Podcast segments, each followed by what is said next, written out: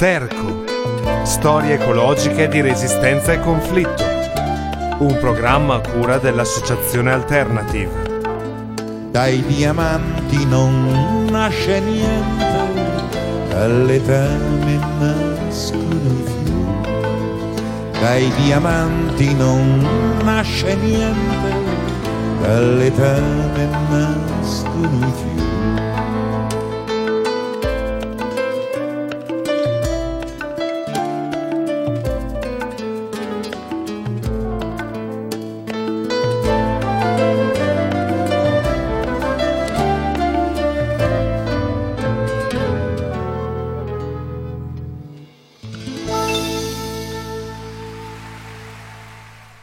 Ciao a tutti e tutte, benvenuti a un'altra puntata di Sterco, storie ecologiche di resistenza e conflitto. E, come al solito partiamo da un avvenimento e quest'oggi diciamo in linea con eh, quella che possiamo definire una mini rubrica, una, uno spunto che ha avuto eh, due o tre puntate di svolgimento, è quello mm, del rapporto tra narrazioni e ecologia e ambiente, territorio, narrazioni che possono essere scritte come ovviamente romanzi o canzoni che sono sempre testi orali eh, o in questo caso come oggi eh, film. Quindi cinematografia di finzione soprattutto in quanto magari è quella più popolare, più conosciuta dalle persone che raggiunge appunto un maggior numero di persone. Quindi il film di cui parliamo, l'uscita di questo film è del 95 e il film in questione è Waterworld. Un film eh, che vede come attore Kevin Costner e anche produttore dello stesso, un film che sicuramente non si distingue eh, come grandissima opera d'arte nella storia del cinema, ma che ci interessa per eh, tre fattori. Eh, il primo è sicuramente quello della trama, infatti il film è ambientato in uno scenario eh, post-apocalittico nel quale i ghiacciai si sono sciolti e il mondo è rimasto interamente sommerso dalle acque. E in questo mondo, vabbè, c'è un marinaio eh, mutante impersonato da Kevin Costner che diciamo il solito film d'azione avventura si aggira solitario in questo mondo desolato in cui ci sono piccole, piccoli atolli, piccole città fortezza che cercano di sopravvivere eh, appunto in mezzo a, questo, eh, in mezzo a questa tragedia. E quindi ovviamente un film eh, che già nel 95 parlava del problema di climate change e del surriscaldamento globale e proprio per questo eh, è stato molto osteggiato da Hollywood, dalle eh, major americane in quanto si è parlato di un grandissimo flop con una grandissima opera di diffamazione, quando in realtà il problema è stato più di distribuzione perché le sale cinematografiche americane hanno boicottato il film. Infatti dopo negli home video e in giro per il mondo è stato un film campione di incassi. Sinceramente anche, forse proprio per la curiosità che c'era intorno a questo tema. Eh, un altro, un'altra cosa che ci interessa, un altro motivo per cui citiamo questo film è una curiosità molto succulenta Infatti, per chi l'ha visto, visto che passa molto in tv, penso che l'abbiano visto un po' tutti. Eh, c'è una scena in cui il cattivo, eh, Diacono, Deacon, eh, vede il tatuaggio eh, sulla, spal- eh, sulla, schiena di Iona, mi pare che si chiami, eh, il nome della ragazzina non me lo ricordo, e mm, nel vedere la, l'immagine che rappresenta l'unico lembo rimasto fuori dalle acque, Dryland, la, la terra che tutti vogliono raggiungere, dice eh, Capitano Sanjo, eh, ci siamo dopo secoli e secoli di buio. E sotto la fotografia si legge che il capitano Sanjo è John Hazelwood, capitano della petroliera Exxon Valdez nel 1989, durante quella che fu considerata una delle più grandi fuoriuscite di petrolio della storia. Durante l'affondamento della petroliera, tra l'altro, si scoprirà che la, la, la petroliera di, eh, del cattivo di Deacon è proprio l'Exxon Valdez. Quindi eh, diciamo anche che Kevin Costner se l'era andato a cercare. Eh, detto questo, eh, vi lasciamo con un pezzo musicale dei Deep Purple, Smoke on the Water, dalle petroliere eh, di Deacon al, al fumo sul fiume dei Deep Purple.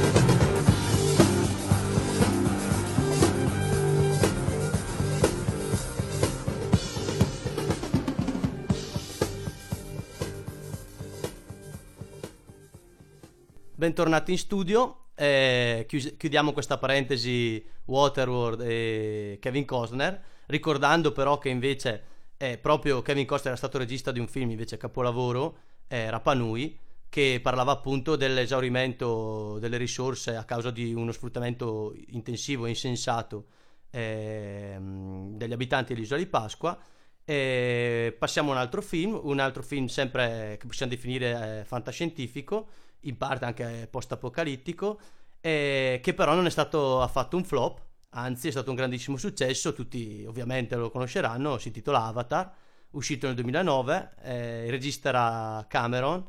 e un film che ha incassato tantissimi milioni di dollari e di cui ci parlerà un attimo Joe, eh, sia perché conosce meglio di me la trama, sia perché ha fatto prima una, un'analisi, un discorso molto interessante, una lettura molto interessante di questo film. Beh, eh,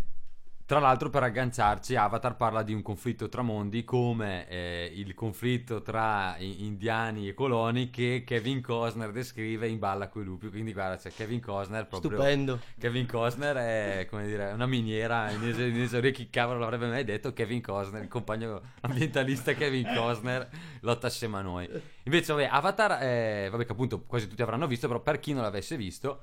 è il classico, diciamo, pa- panettone americano con, que- con diciamo, due, due, chiavi di lettura abbastanza carine perché vabbè la trama sostanzialmente è che gli uomini eh, della, dalla Terra atterrano su questo nuovo pianeta eh, che è abitabile, che è ricco di risorse e iniziano ad estrarle, però il pianeta è abitato da, una, da degli, diciamo, degli, abitanti eh, di una particolare razza umanoide con i quali gli esseri umani cominciano ad avere dei contatti che però diventano subito di, di scontro proprio perché eh, questa società che guida la spedizione estrae le risorse, distrugge l'ambiente e i locali combattono contro di loro. Ovviamente poi c'è di mezzo la storia d'amore, insomma, il classico lieto fine, dove però ecco quello che è carino è che i cattivi sono gli esseri umani e gli alieni sono i buoni che cacciano gli invasori. Eh, le chiavi di lettura, che da un punto di vista ambientalista ce ne sono due, secondo me carine. Una è quella che eh, a me il film è sembrato un po' una parodia di quello che è avvenuto in America Latina con i conquistadores. La chiave di lettura ambientalista è il fatto che, eh, così come era nelle culture eh, origina- in molte delle culture originarie latinoamericane, gli indigeni del pianeta invaso eh, in Avatar hanno una profonda spiritualità ecocentrica, cioè loro si connettono tramite una, una sorta di coda con la natura del, del pianeta, ci comunicano, eh, comunicano con gli animali eh, e quindi per loro è inconcepibile la distruzione per sottrarre risorse, abbattere gli alberi, queste cose, che è una roba boh, un po' secondo me che richiama questo tema. Dall'altro, e quello invece più dei nostri canoni, diciamo, di quello di cui di solito parliamo qui su Sterco, è il fatto del tema che poi viene toccato in mille altri film di fantascienza,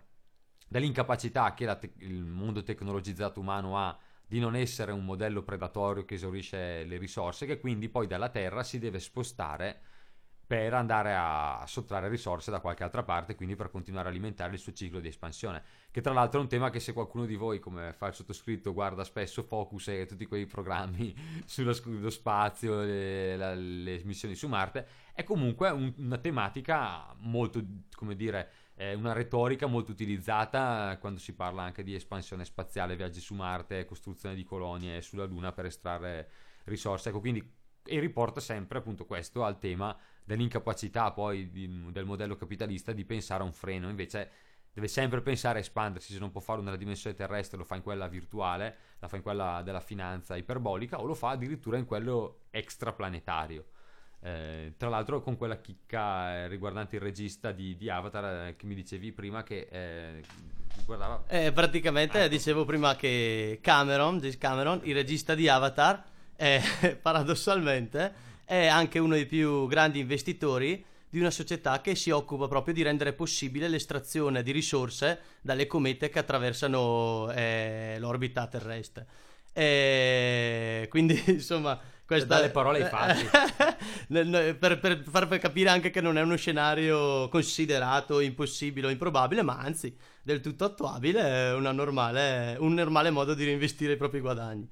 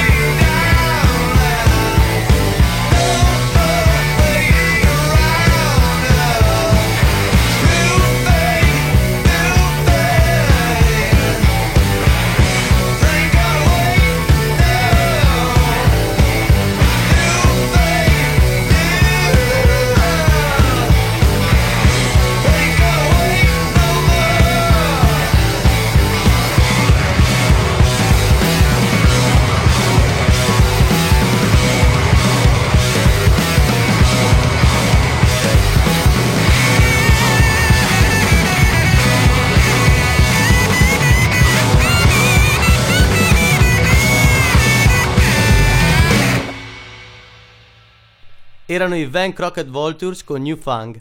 E mm, adesso diciamo cambiamo mm, decisamente eh, tipologia di film e sempre rimanendo nel cinema di finzione perché siamo convinti, insomma ci sembra che sia un tipo di narrazione in grado di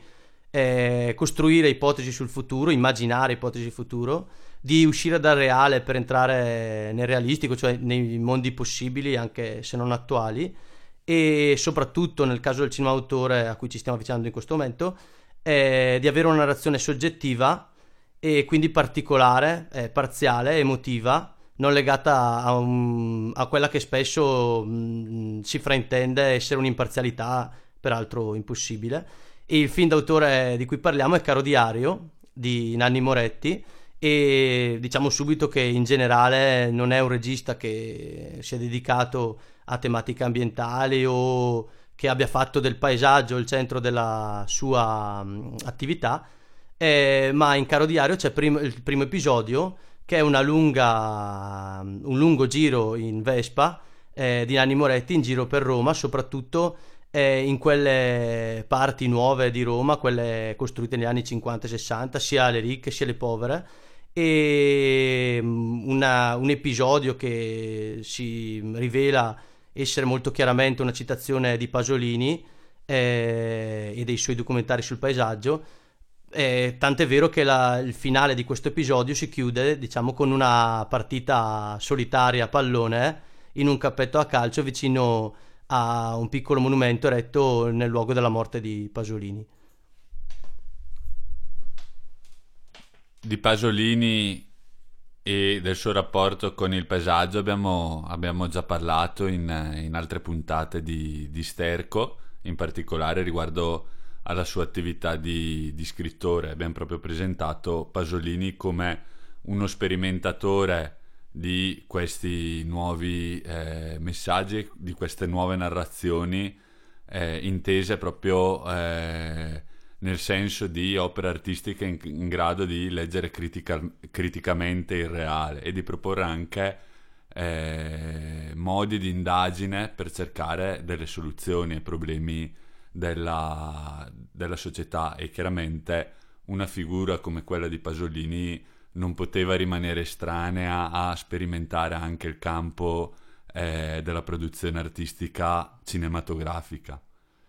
Eh, se proprio in questa puntata vogliamo trovare un filo conduttore tra questi tre film eh, abbiamo, di cui abbiamo parlato,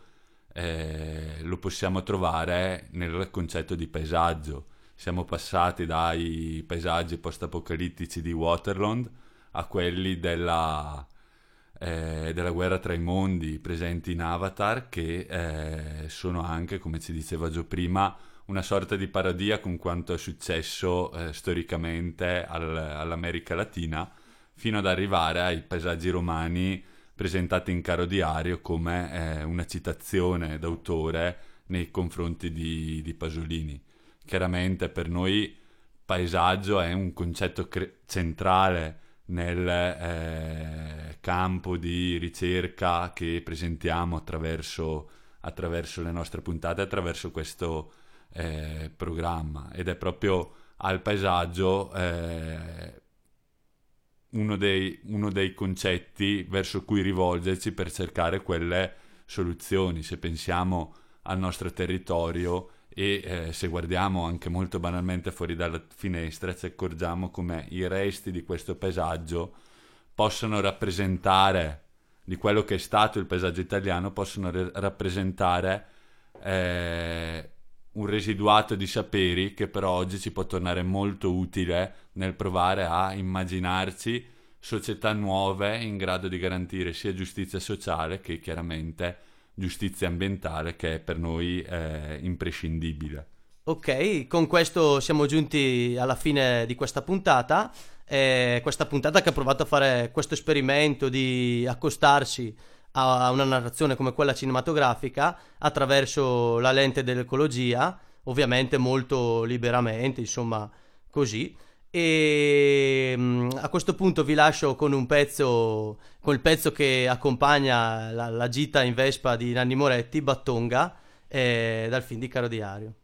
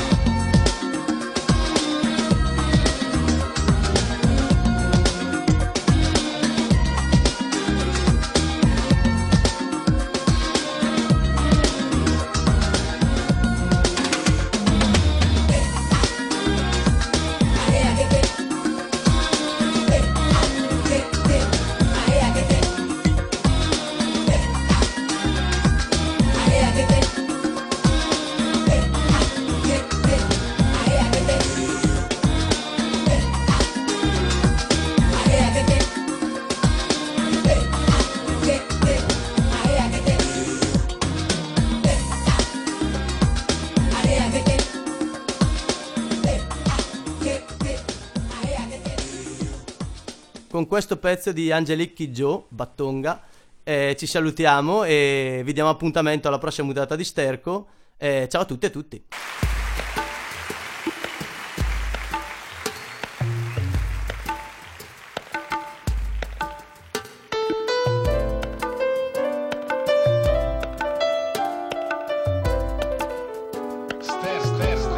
Sterco.